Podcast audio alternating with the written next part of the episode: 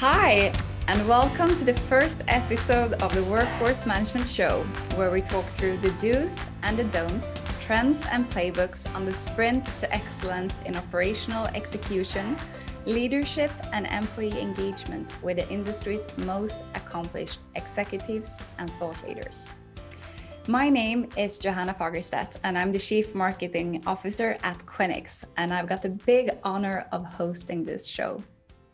Now, turn off your Slack notifications, grab a cup of coffee, and enjoy because here comes the Workforce Management Show.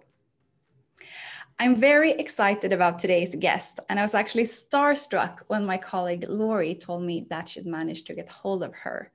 A warm welcome, Gisel Ruiz. Hello. Gisel, you most recently served as the Chief Operations Officer at Sam's Club, a $65 billion business where you were responsible for 110,000 associates, 600 stores across the United States and Puerto Rico. And on top of that, you've served as the COO of Walmart US, been the Executive Vice President of the International People for Walmart, and you're currently a board member of Cracker Barrel. And if that's not enough, you've also been listed as one of the top 50 most powerful women in business by Fortune three times. Boom! What a resume. Super happy to have you here today.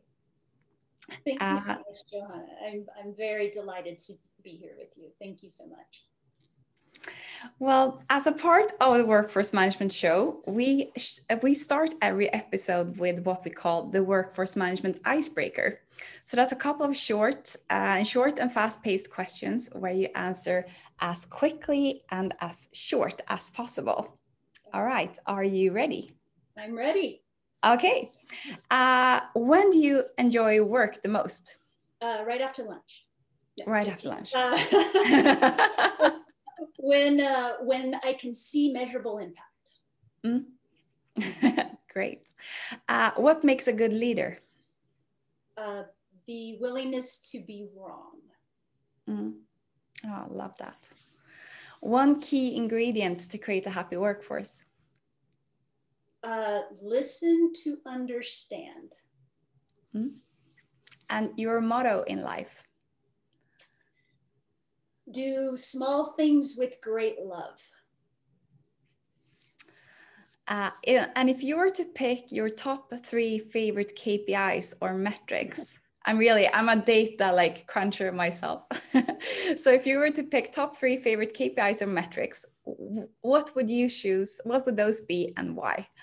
Okay.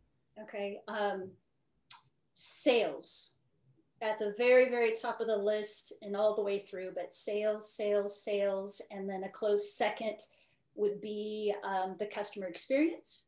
Mm-hmm and uh, a close third after that would be would be associate experience. Um, and how would you measure that or rate that? The associate experience, associate mm-hmm. satisfaction, um, and I, I, emphasize sales, and we'll talk a little bit about this um, when I describe my journey at Walmart. And so often we kind of take for granted uh, that sales is a number that we always measure, et cetera, et cetera. But when you put it mm-hmm. at the center of your scorecard, for mm. everything related to operations or merchandising or associate experience, whatever the case is, it, it can really be game changing. Mm. Cool. Thank you so much. Uh, so let's see. Uh, thank you. So if you have any questions for Gisel in this episode, you can write them in the Q&A function and we'll speak about them uh, once we uh, have gone through the presentation and are um, just in the end of the episode. Now, Gisel, you worked at Walmart for 27 years. What brought you to Walmart in the first place and what made you stay for so long? Oh, okay. uh, what was what's interesting is that I never went to a Walmart until my first day of work. Um, I was oh. learning about Walmart in my classes at the university, in my retail management classes, and learning about the story of Mr. Sam and and this vision that he had. Um, he was fulfilling his American dream. And that is when I actually grew to really understand and learn about Walmart. And I was really struck by the story, uh, but felt it was very relatable to watching my own parents fulfill their own American dream. And that's how I ended up at Walmart. Wow. And what made you stay for, for so long? 27 years is, is quite a time. Well, I, you know, I was uh, very fortunate that I was a great fit with the culture, or maybe the culture of Walmart was a great fit with uh, with my own background and upbringing. Uh, upbringing. It's a it's a really fantastic company um, that allows you to really do what uh, what you need to do, and the opportunities within Walmart are so broad and vast and when I joined the company back in 1992, we were growing so rapidly. So these opportunities were very real for me to continue to take on more and more responsibility. Mm. Um, I also had the opportunity to, to work in different disciplines within the same company. So it was always fresh, it was always new, it was always exciting. And I felt like I, I could continue to grow uh, personally and professionally um, while still at Walmart those, all those years. Mm. Wow. Now, I heard that you retired or retired in 2019, uh, but today you serve on several boards. You're with uh, Vital Farms, a certified B Corp specializing in ethically produced food. Cracker Barrel, as we mentioned earlier. Uh, you were also recently named a board member at Univision Communications, the leading Hispanic media company in the US. Uh, you're a part of the Retail Management Institute at Santa Clara University. You're involved in supporting the Hispanic community through several organizations, and you're also advising on topics such as diversity, inclusion, and workforce transformation from time to time. That doesn't sound like retirement to me. what what keeps you going? Well, I think um, you know when when I started to talk about my um, completing my career at Walmart, I always knew that full time retirement was not for me. And I hope that you can see a, a photograph of my family. Um, frankly, I've worked since I was 12 years old. Both of my parents were small business owners, and, and uh, both my parents were Spanish speaking first. I, am Spanish speaking first. And so, just by virtue of need, they, uh, my parents had me and my sister help with both businesses. So I've been working for a long time. I actually love to work. And as I was completing my career at Walmart, I knew I was too young to just sit on a beach and stare at my husband uh, for, too many hours. Um, I really loved getting up and going to work and uh, kind of chasing the opportunity to make a difference uh, and to really contribute in some way to either an individual or a team or an organization. Um, my retirement is the best of both worlds. You know, I get to do what I love, and at the same time, I can spend a lot of time with uh, the beautiful family that you see in front of me. I've been so fortunate um, when when it came to what comes next. I had an incredible partner, my husband Mike of 27 years, um, two beautiful, smart, um, ambitious daughters, Luciana, who's a senior at Northwestern University with an engineering degree. In case you're hiring, please let me know. graduate this year. And uh, our youngest, Caitlin, who is a freshman at SMU, and she'll major in psychology and uh, marketing. Mm. Wow. Um, really cool and uh, super impressed by by you and your career and uh, yeah and all the energy to put into that it's uh, a lot you. of things going on yeah, it's funny to go from kind of the all-consuming life of operations you know at mm. walmart mm. to now today my my biggest challenge is not to embarrass my husband or myself on the golf course because my game is awful So, uh, thank you. So, in today's episode uh, of the Workforce Management Show, we'll deep dive into something that we at Quinyx are deeply passionate about it's operational excellence and workforce management. And I'm really looking forward to listening to your journey and learnings from Walmart. Um, where do we begin? Oh, thank you, Johanna. Um, and like I said before, I'm very excited to join all of you and uh, just share my learning journey at Walmart around workforce transformation. I, I, have to start with a little bit of a disclaimer. I'm not a spokesperson for Walmart, and uh, nor am, am I a spokesperson for Quinyx. But, but my example of one is, is an actually really good example for companies that are struggling with this idea uh, or this question of workforce transformation and what it means to them. And so my hope for today is that you will see yourself somewhere in the journey I'm about to describe and that you'll be able to glean away maybe some best practices, uh, maybe avoid some of the mistakes that I made uh, at Walmart, and maybe take away a few ideas, something to inspire you uh, to take on your own workforce transformation in your company, no matter where you are on the journey. So that's my hope for today.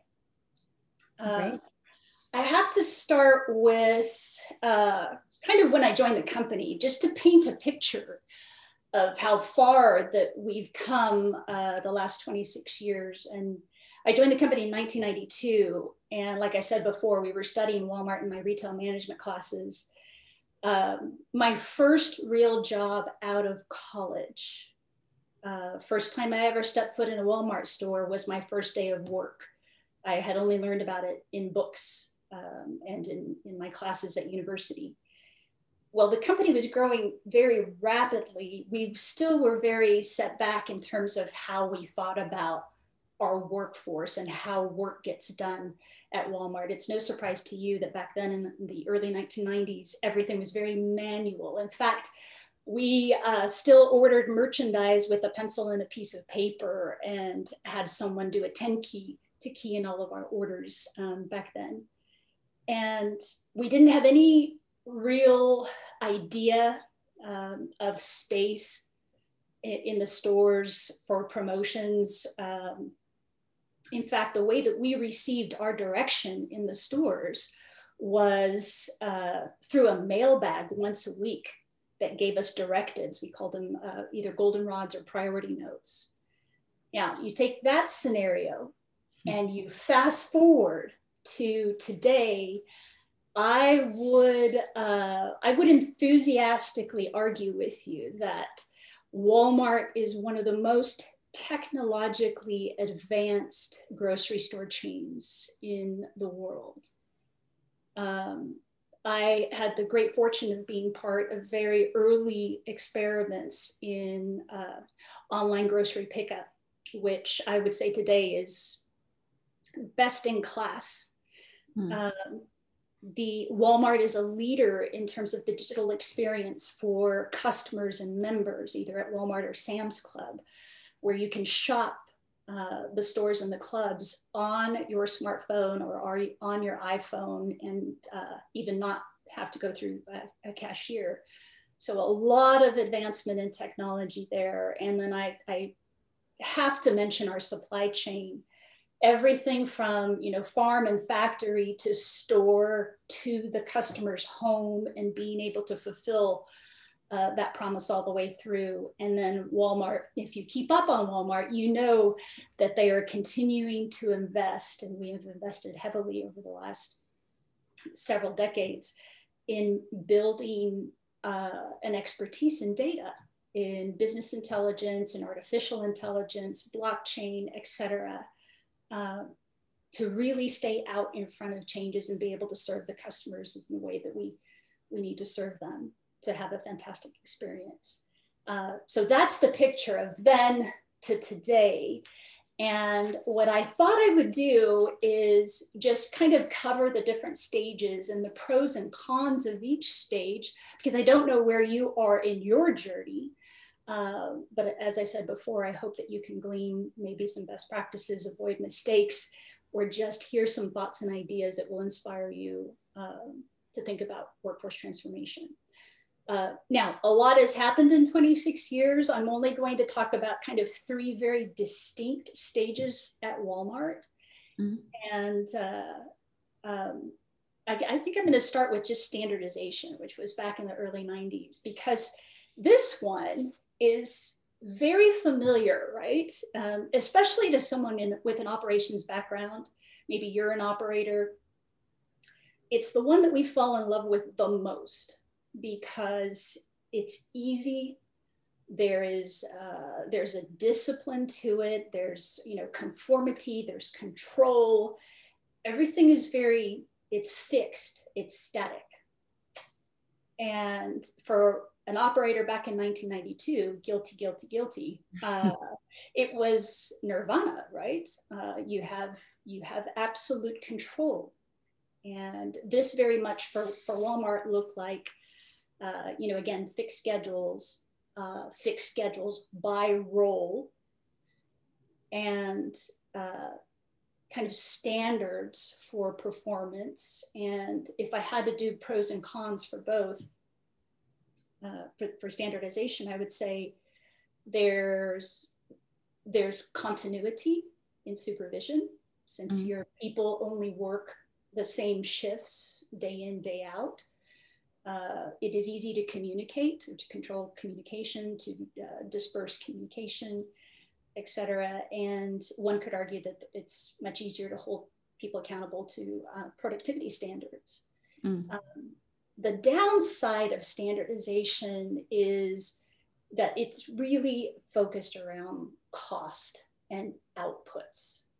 Um, so somewhere in uh, in standardization, let's take productivity for example.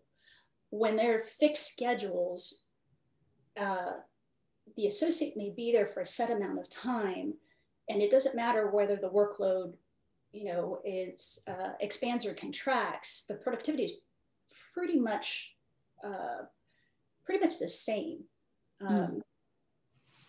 There's a lot of monotony for the associate in that case, and that's what we learned at Walmart was that our associates actually really wanted more flexibility in the hours that they work. Uh, and then accountability is kind of a two-way street. Um, it's a lot more task driven. The focus was really around task, was really around um, uh, driving those outputs. Uh, and somewhere in the conversation, you kind of lose sight of the customer experience. Mm. It's easy.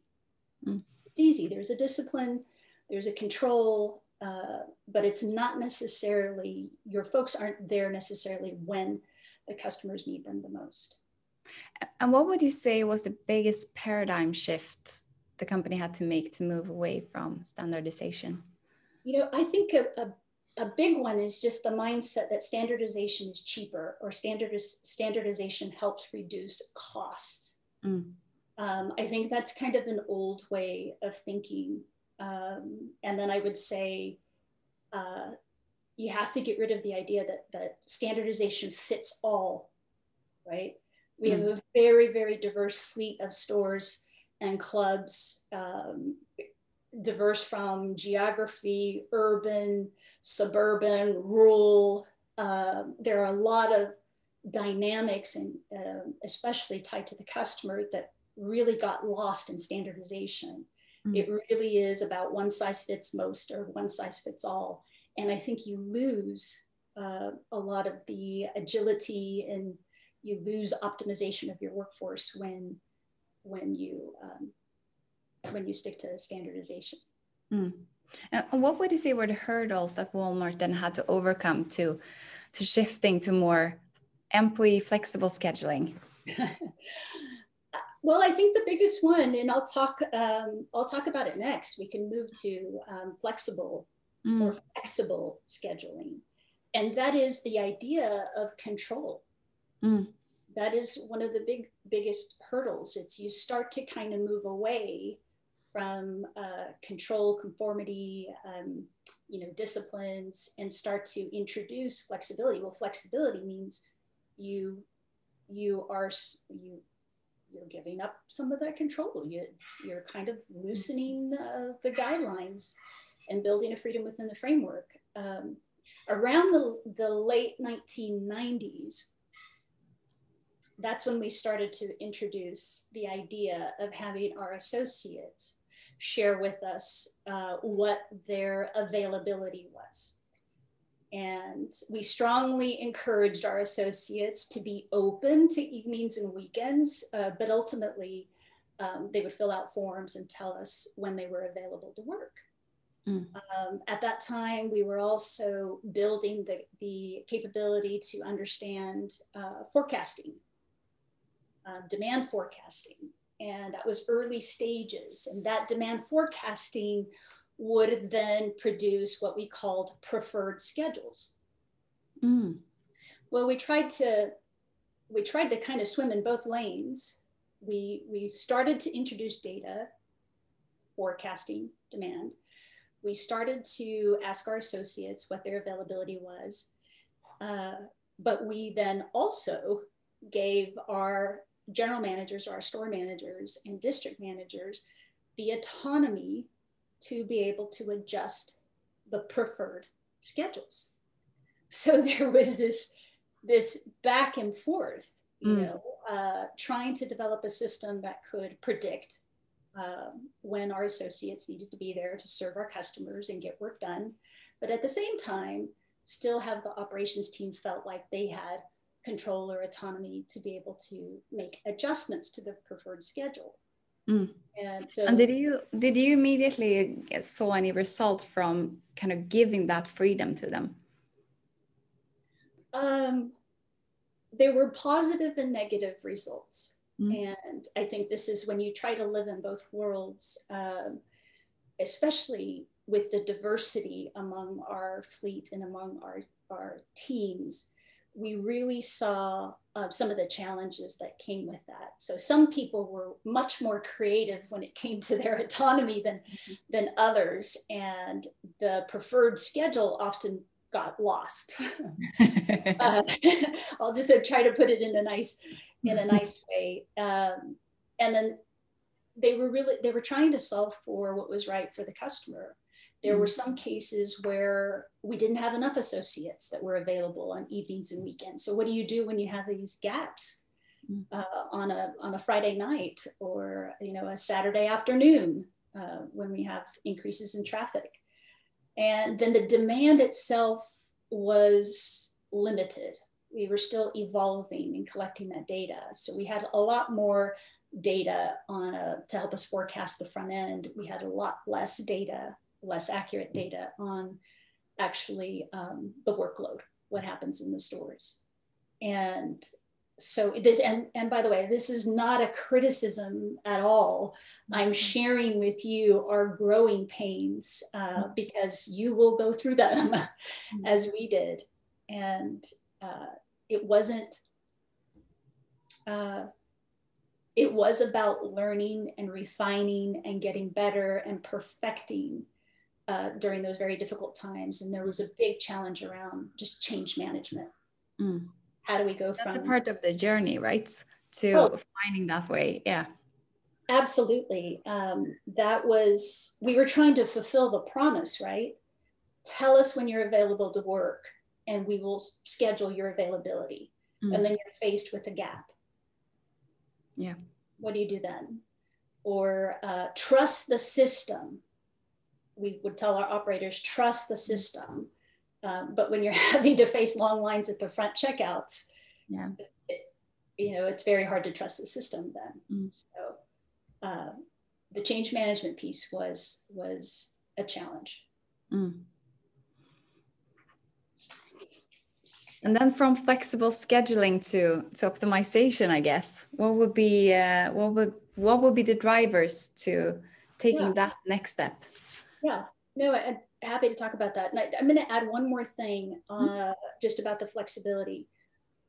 What we made the mistake of um, of not actually keeping in mind what type of work we were adding trying to introduce this new, new flexible scheduling so um, i'll talk uh, specifically about that we asked our management teams to then input forecasts, input forecasts for the week, input forecast by day. We asked them to enter uh, potential new associates. So they had to learn how to forecast turnover, leave of absence, vacations. Um, that required them to sit in the back office and key away on a laptop and try to figure out how to do this when we, we weren't asking them to do it before. On the associate end, you fill out a form with your availability. You take that form to the assistant manager. The assistant manager takes it to the personnel manager. The personnel manager keys it in. If I have a change in my availability, I fill out another form. you know, and and the cycle goes and goes. And if you if you take a quick time out, uh, we were asking our associates and our management teams to do an awful lot of administrative work. Mm uh, which kept them off of the sales floor and kept them away from driving driving sales, serving customers, and really doing um, doing what what we all should be focused on doing, which is mm. serving the customer. Mm. Um, so in retrospect, that it was quite clunky. it was very clunky, and uh, and we learned an awful lot for the next iterations, I'll say. So optimization. Um, now, this isn't an exact one, two, three. There's a lot of things, a lot of evolution that happens in between, but uh, just for the sake of time, I'm covering just some high points in the, the journey. Mm-hmm. Uh, utilizing technology, artificial intelligence, digital platforms, to partner with our associates to get work done and most importantly serve our customers uh, the 265 million customers that walk through our doors every week uh, that was a real game changer and if i had any advice to give uh, the companies who are listening is to ensure that you are investing in your future investing in technology um, your workforce is an asset. In fact, it's your best asset, I would argue. And we, Walmart, had learned that early on and just continued to invest in more full time jobs, um, higher pay, digital tools for them. So, working at Walmart, just for sake of exaggeration, uh, is like gaming. I mean, you're going to have a handheld, you're going to do everything digitally. Uh, you're going to be trained in short videos on a handheld. I mean, it really is at the forefront of, um, of these tools. And then the gap between how I live at home with Google Home or Alexa or my iPhone or smartphone, iPad, whatever you want us to do, it's not that far. There's not a big gap between what I experience at home and what I experience at work. Mm. Um, and then, of course, that's not always the case, right? No. Yeah. No, it's not actually, and and that is something to really think about. Mm. Um, if you if you see your workforce as a revenue generator, um, which I believe that that you should really kind of wrap your wrap your head around that versus an expense. Mm. You you want to invest because you know that's going to help grow revenue. Mm. And when I describe that gap between how I live and how I work, mm. uh, it's a way to keep your associates really engaged. Yeah. It feels less like work and more like regular life. Mm. How I'm able to make life mm. easier at home because I have these apps and I have these tools. Mm. Uh, think about think about the gap that you have today in your own company. Mm. How close together is my work experience versus my life experience and how I make life easy for my my family or hmm. myself. Mm. That's so true. It's super interesting because I think that many would really recognize it. Come, you kind of go to work and then you travel 20 years back at time in time, right? And that don't have those tools that you usually have at home. So it's yeah, super super interesting and good point. And why would you say what what would be the need to we touch upon that but the need to constantly innovate and change the workforce management processes uh, maybe it's something we touched upon already, but why not just rest in rest in it when things are working well? No, you know, um, first at Walmart, it's in our DNA. Our founder was really all about staying out in front of change, and he talked about swimming upstream and staying out in front of competition, staying out in front of what the customers wanted. So I think it's just built in Walmart's DNA. The the other thing I would say is there's a real keen understanding that the human race is evolving and the world is constantly changing. Mm. And for us at Walmart, there's no such thing as status quo. We are continuing to learn and evolve and build expertise. And if, if you decide you want to stay in status quo, I mean that's that's okay too. you might have you might have continuity. Uh, you might have uh, you know there's a certain comfort level in staying in status quo. Um, but you'll soon become an expert in all things irrelevant. Mm. And I think that's kind of really important to think about. Um, it's easy to get stuck in a cycle where incremental improvement is celebrated. And mm. that is not the case at Walmart. We are always uh, really pushing ourselves to be out in front of, mm. of change. And that's super interesting. And I mean, just looking at 2020 and the year of the pandemic when everyone had to really rethink everything, right? that's exactly right. And, um, you know, I'll, I'll just say this now. Um, this is a unique opportunity, right? Because the, the pandemic has catapulted every industry into figuring out how to work remotely or how to how to do conduct business virtually mm. uh, whether you're in sales or retail or uh, you know a bank whatever the case is and i often hear in um, conversations I, I hear this this idea of going back to normal i can't wait for us to go back to normal mm-hmm. wait for things yeah. to go back to normal yeah. and i would argue that there's no such thing as back to normal anymore mm that would be status quo. Yeah. Why not take advantage of the the the new pace that companies have learned to deal with, uh, to deal in? Why not take advantage advantage of the willingness for your employees and, and your teams to innovate and experiment and learn from their failures Mm. We have been in a problem solving mode for more than a year trying to figure this out because everything came to a complete stop. So, why would you want to go back to normal? yeah, that's a good. And it's it's many similarities with change management, right? And also transforming businesses, if you look at it that way.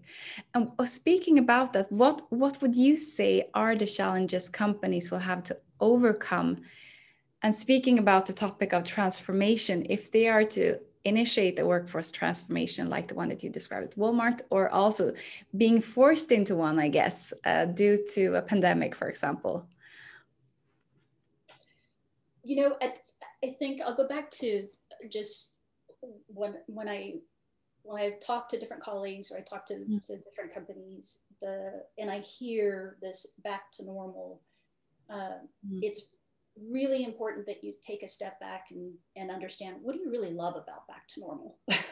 really and one thing that I learned from moving from working at Walmart to moving at Sam's Club was that uh, was that we we kind of felt like uh, we did a lot of work to be compliant uh, mm-hmm. around our our workforce, uh, and that absolutely. I'm not saying don't be compliant. That's very very important.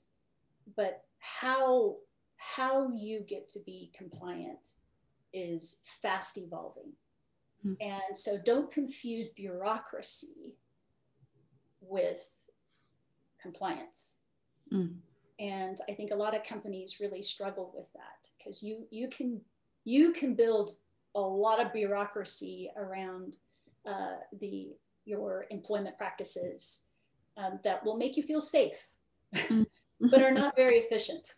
Mm. And we are so fortunate at Walmart. We have the best of the best employment teams and HR teams. And everyone understood that the mission is much bigger than that. Mm. Uh, there are just so many ways to solve for um, what is what now I would view as the bureaucracy of employing large workforces.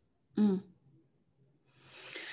Ah, interesting. So, speaking about the topic of operational efficiency, which is also another favorite topic of ours at Quinyx, uh, what are your thoughts on, on operational efficiency? And would you say that there's a risk that operational efficiency gets lost? Thinking about this, I mean, this new way of thinking about workforce management or transformation. Well, uh, so great question. The it's unfortunately we often think about operational efficiency with cost cutting. Mm right? It's a way to reduce cost. In fact, if you stop and think about it, and uh, you know, if you did your own kind of word association with what do you think of when you think of operational efficiency, mm. most likely you're going to gravitate towards cost, cost, cost, expenses, productivity, uh, and at Walmart for many years we were stuck in that um, cycle. You know, as an operator, most of our KPIs were centered around cost and uh, you know some productivity measures like sales per labor hour, sales per worked hour, et cetera. Um, in retail, sales per square foot. If you're a, if you work in supply chain, maybe it's about order rates and and on-time shipping, et cetera. So regardless of how you think about operational efficiency, it's typically these outputs um, metrics. And I'm challenging you to think about operational efficiency with an eye towards your greatest asset. I keep referring to your employees as your greatest asset because they are. Um, and the second next biggest asset is your customers. Mm. It's not real estate. yeah, and I understand that sounds a little bit, um, you know, kind of soft and mushy, but it really is a mindset change how do you get the most value out of these two most important assets? Mm. And I would say change your thinking from operational efficiency to more operational optimization. Mm. You look for ways to best utilize your workforce. What is getting in the way of your of your associates? What is keeping them from doing their job to help drive revenue? Mm. And uh, so I, I use the phrase uh, cut work, not costs. Mm. You know, and it sounds so simple, Johanna, uh, but we are often in love with our processes. And so it's a real challenge to really take a step back. Um, my best first impression at Sam's Club uh, when I joined Sam's Club, and keep in mind I worked 22 years at Walmart US, mm. uh, was when I entered Sam's, some Sam's buildings, went back to the manager's office, and noticed that they had 12 clipboards up on a wall, another shelf full of three and a half inch white three ring binders, just paper everywhere. And I kept asking, what is this for? Mm. Um, how does this help the member? how much time do you spend on this? Mm. And so, fast forward, um, I put together a team that were that was a mix of some headquarter associates, but mostly field associates that helped us blow up all of that work. And we ended up uh, eliminating more than 50% of the reports that we had there that they had a mandate. Go paperless. Let's go paperless i want nothing but a shell in the management office and let's figure out ways to get our managers and our associates back out on the floor mm. it, again it sounds so simple i had the benefit of not working at sam's club before mm. so i could ask what is this why do we do it yeah. what is it for and if the answer wasn't drive sales, serve members, we killed it. Yeah. Would you say that adding that trust would be like an ingredient to put into that process as well to kind of like reduce admin? Absolutely. And uh, it was kind of absurd at the time to say, mm. take down, because they had been there for, for years. Those, those mm. binders, the clipboards, they had been there for years. My mm.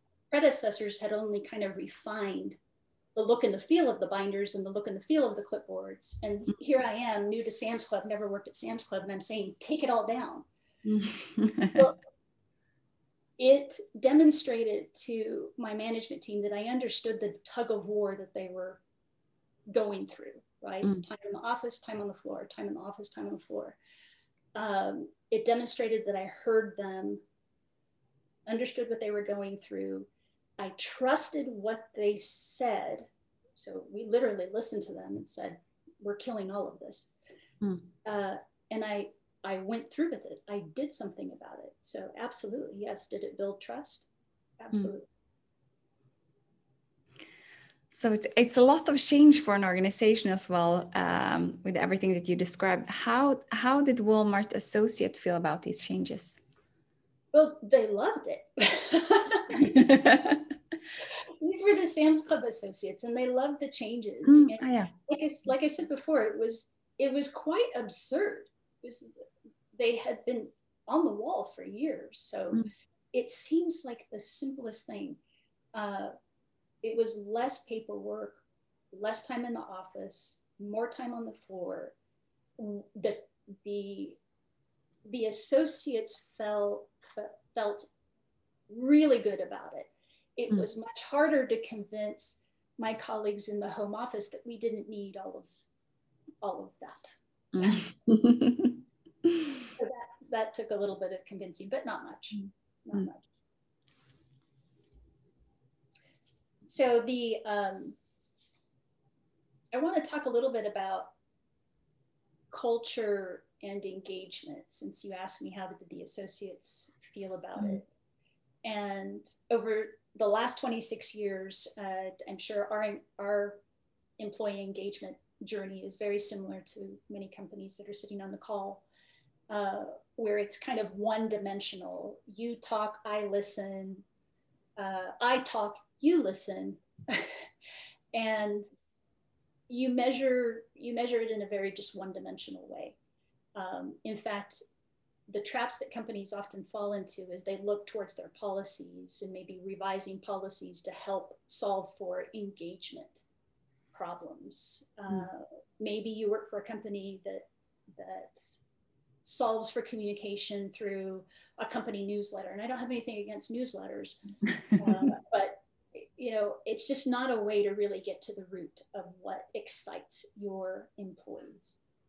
Uh, my favorite is posters. My favorite is, you know, putting an action plan on a wall in the associate break room or in an elevator in the hallway and believing that that's going to change or improve your customer engagement. Mm. on again, nothing against posters, but it's just not the most effective way to uh, to really show your employees that that you get what makes them energized about coming to work every day. Yeah. And so that approach is over, in my view. That approach is over. We live in an emerging experience age. We went through the mm-hmm. informational mm-hmm. age. This experience age is happening right now. What, what does that mean? my senses need to be involved as much as my brain. I want to interact. Mm.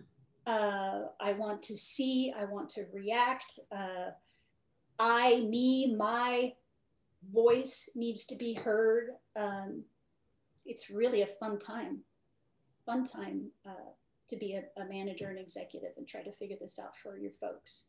Mm. All you have to do is look to how your kids interact, apply how they interact, to your workforce. yeah. and so for us at Sam's Club, I chose to uh, really involve our field leaders, and I mean truly involve them in every major project. Um, their is no one at your headquarters that understands frontline frontline work better than your frontline employees. So mm-hmm. that was that was a non-negotiable for me. And then I'm going to use this example. There are many, many examples and a lot of work behind this, but this mm-hmm. was really eye-opening and very exciting. We used a um, platform called Workplace, which acts and feels just like Facebook. In fact, it's by Facebook. Mm-hmm newsfeed timeline. You could react to post, you could comment on post. It took off like wildfire. Mm-hmm. wildfire. There is no employee uh, action plan that could have done more good than this one platform that mm-hmm. we gave to our field associates.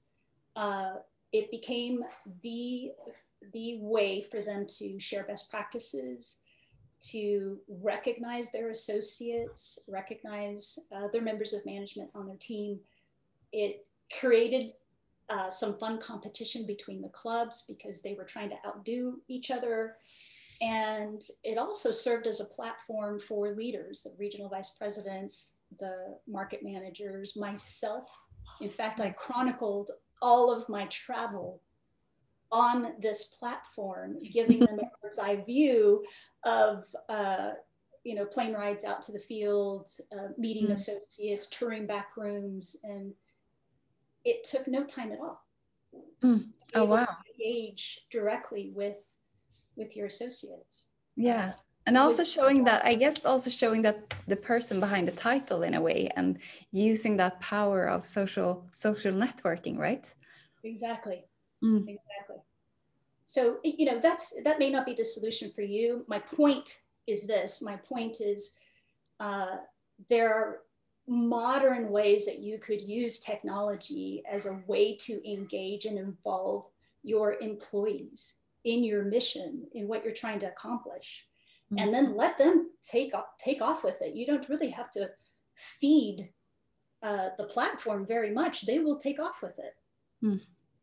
So what I mean, just reflecting upon it is it's quite a journey going from standardization and deciding everything.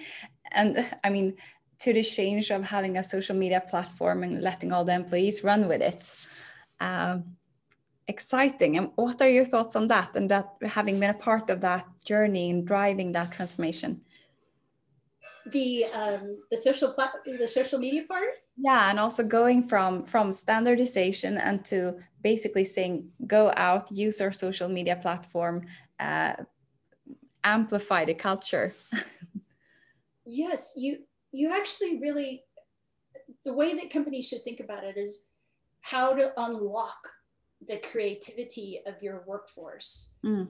uh, that and in a way that helps them kind of move the mission forward because mm. it's it's really not it wasn't about uh, their personal lives it was all very very much directed at our mission and purpose mm. so you know you have to be clear on what we're trying to accomplish and i felt like our team was very clear on what we wanted to accomplish mm. and then you felt this this energy of associates and members of management posting that wanted to demonstrate to you here's how i'm contributing to the mission mm. And uh, I also know that Walmart is is very strong for having a or very known for having a strong company culture. What advice would you have for executives aiming to create that kind of strong company culture? And we just touched upon it a bit as well. yes, we did. Mm-hmm. Um, you know, I think I'll just reinforce what I just said a minute ago. It mm. starts with a clear mission and purpose. Mm. And probably next to that a clear set of values and beliefs. Mm. And I always find it interesting that sometimes companies will focus on uh, you know, culture defined by ping pong tables and, and mm. nap pods and free food.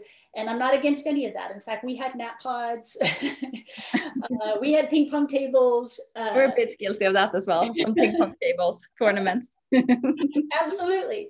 But, but that's not how you define or strengthen the culture. Those are bonus points. Those mm. are absolutely bonus points. It really starts with a clear mission, purpose, and a set of values and beliefs that we can all work by, live by. Mm. Uh, I think where a lot of companies miss the mark is uh, paint a real clear picture of the future. Share with your employees your moonshot. Mm. You know, often executives will work on strategy kind of in these back rooms or, you know, now virtually. Uh, mm. and, and we talk to we talk to analysts, uh, you know, we talk to the media, we talk to everybody but our associates about what we're trying to accomplish. Yeah. And I think that that that is one of the most important things that you could do for your company culture. Mm. Paint the picture of the future and who you want to be as a company, mm. um, short term and long term, right? Mm. So that they that you can galvanize your teams to start working towards that. And then uh, the last thing I would say, uh, Johanna, is expect everyone, your current and future employees, your current and future uh, management teams, to really live by the values and beliefs. That's the big difference maker. Mm-hmm. Oh, super, super inspiring. And I get so many ideas here. Thank you. Uh, any final comments before we take the questions? You know, um, I think I would just underscore the fact that we are living in a very unique opportunity. So mm.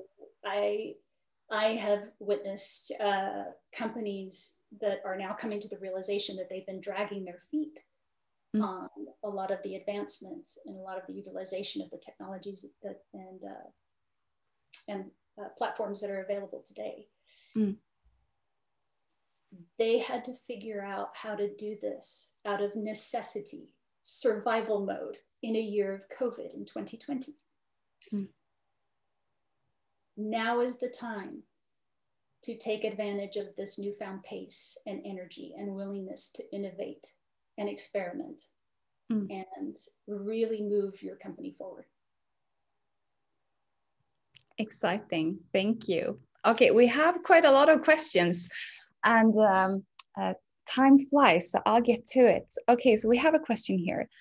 Uh, Gisel, so good to see you again. As a six year former associate with Walmart, serving as market manager, director, and senior director, the main issues with preferred schedules at the time were exactly what you shared with us but perhaps the main challenge for, my, for many operations was the gap between budgets and preferred schedules.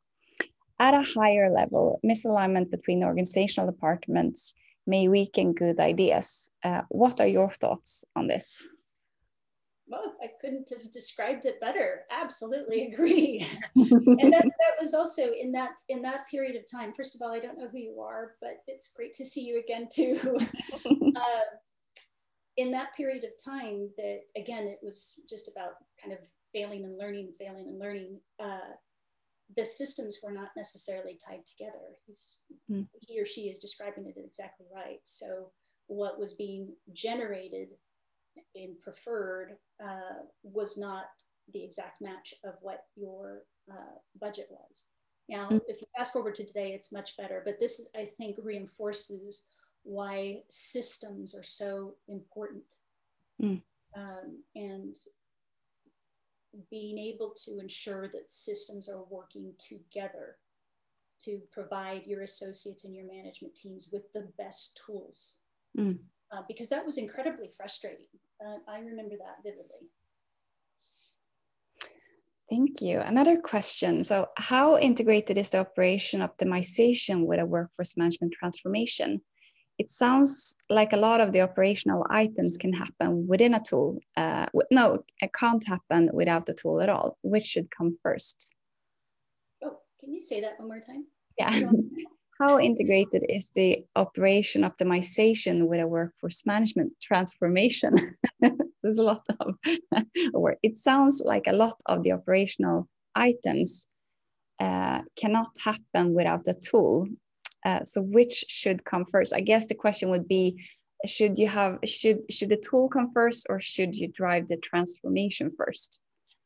What are your thoughts on that topic? Oh, okay. Well, so, so I am, I am guilty of taking on a lot at any given time and really pushing our mm-hmm. organizations to at the edge of their capacity.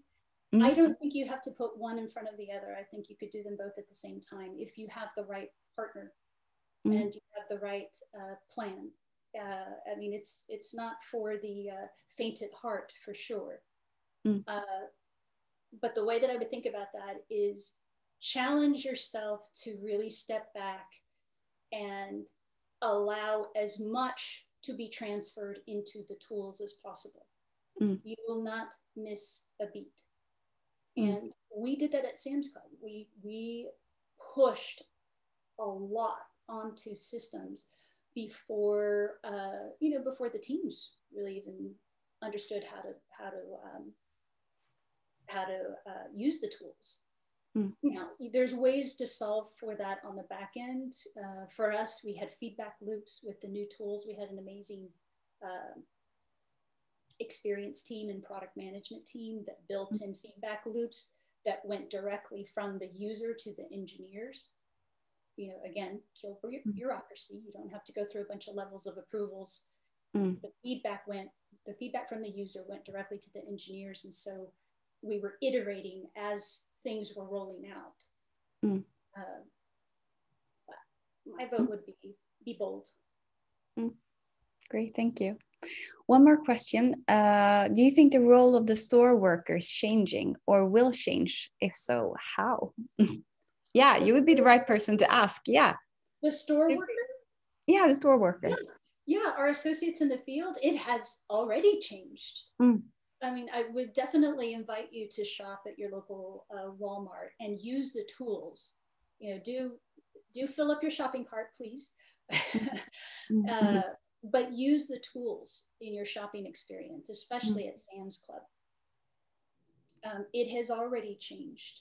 If you'll notice, a lot of our associates are fulfilling orders for grocery pickup, mm-hmm. and that business is on fire right now. And mm. um, uh, what I would what I would expect to see is that more and more retailers will be taking these best practices from leaders like Walmart mm. and finding ways uh, to just be more agile and to use technology even more.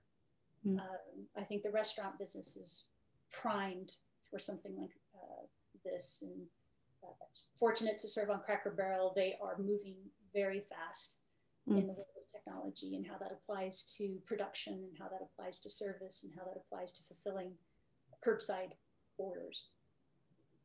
Great, thank you. Okay, so last question from the audience. Uh, let me pick one here. Uh, churn of store workers is a big problem in the US. What can be done to reduce churn? Yeah, I, I have to go back to um, you know this idea when when I describe 1992 versus today.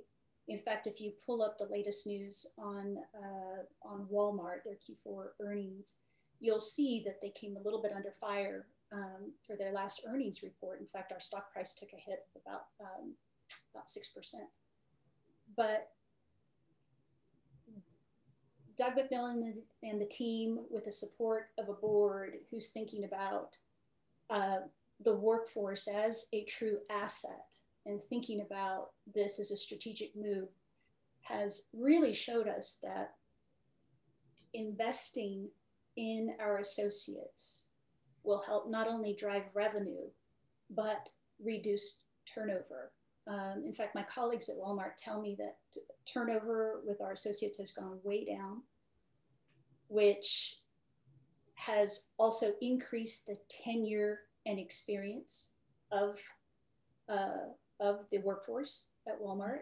And there are so many benefits um, to changing how you think about investing in your greatest asset. Mm. Um, so yes, retail is is always struggling with turnover. Walmart, I think, is showing us a new way to think about how to stabilize uh, the workforce, and it mm. does require some investment. Great, thank you. All right, time flies and we need to wrap up. One question, uh, one last question. So, if uh, from from from myself. So, if you'd leave us with one key learning from today's episode, what would that be? Oh my gosh! Wow, just one. Okay. Um, I I would say um, have really be bold. Be bold. That's the one I would choose. Hmm. Uh, this is not a time to uh, you know incrementally get better. It's only be this the the it is becoming more and more competitive each and every day. Hmm. And the pace of change is moving so fast that if you are not being bold and taking risks and really even to the to the level of absurdity um, just to push the status quo a little bit mm. uh, you will fall behind mm. and there are so many tools out there available so many partners out there available that can help you figure it out so i would say be bold thank you Gisel, thank you so much for joining us today. It's been a true pleasure having you joining the show. Thank you so much. And uh, yeah, have a nice day slash evening. And uh, yeah, thank you. Thank Bye. You, Lana. Thank you, Phoenix.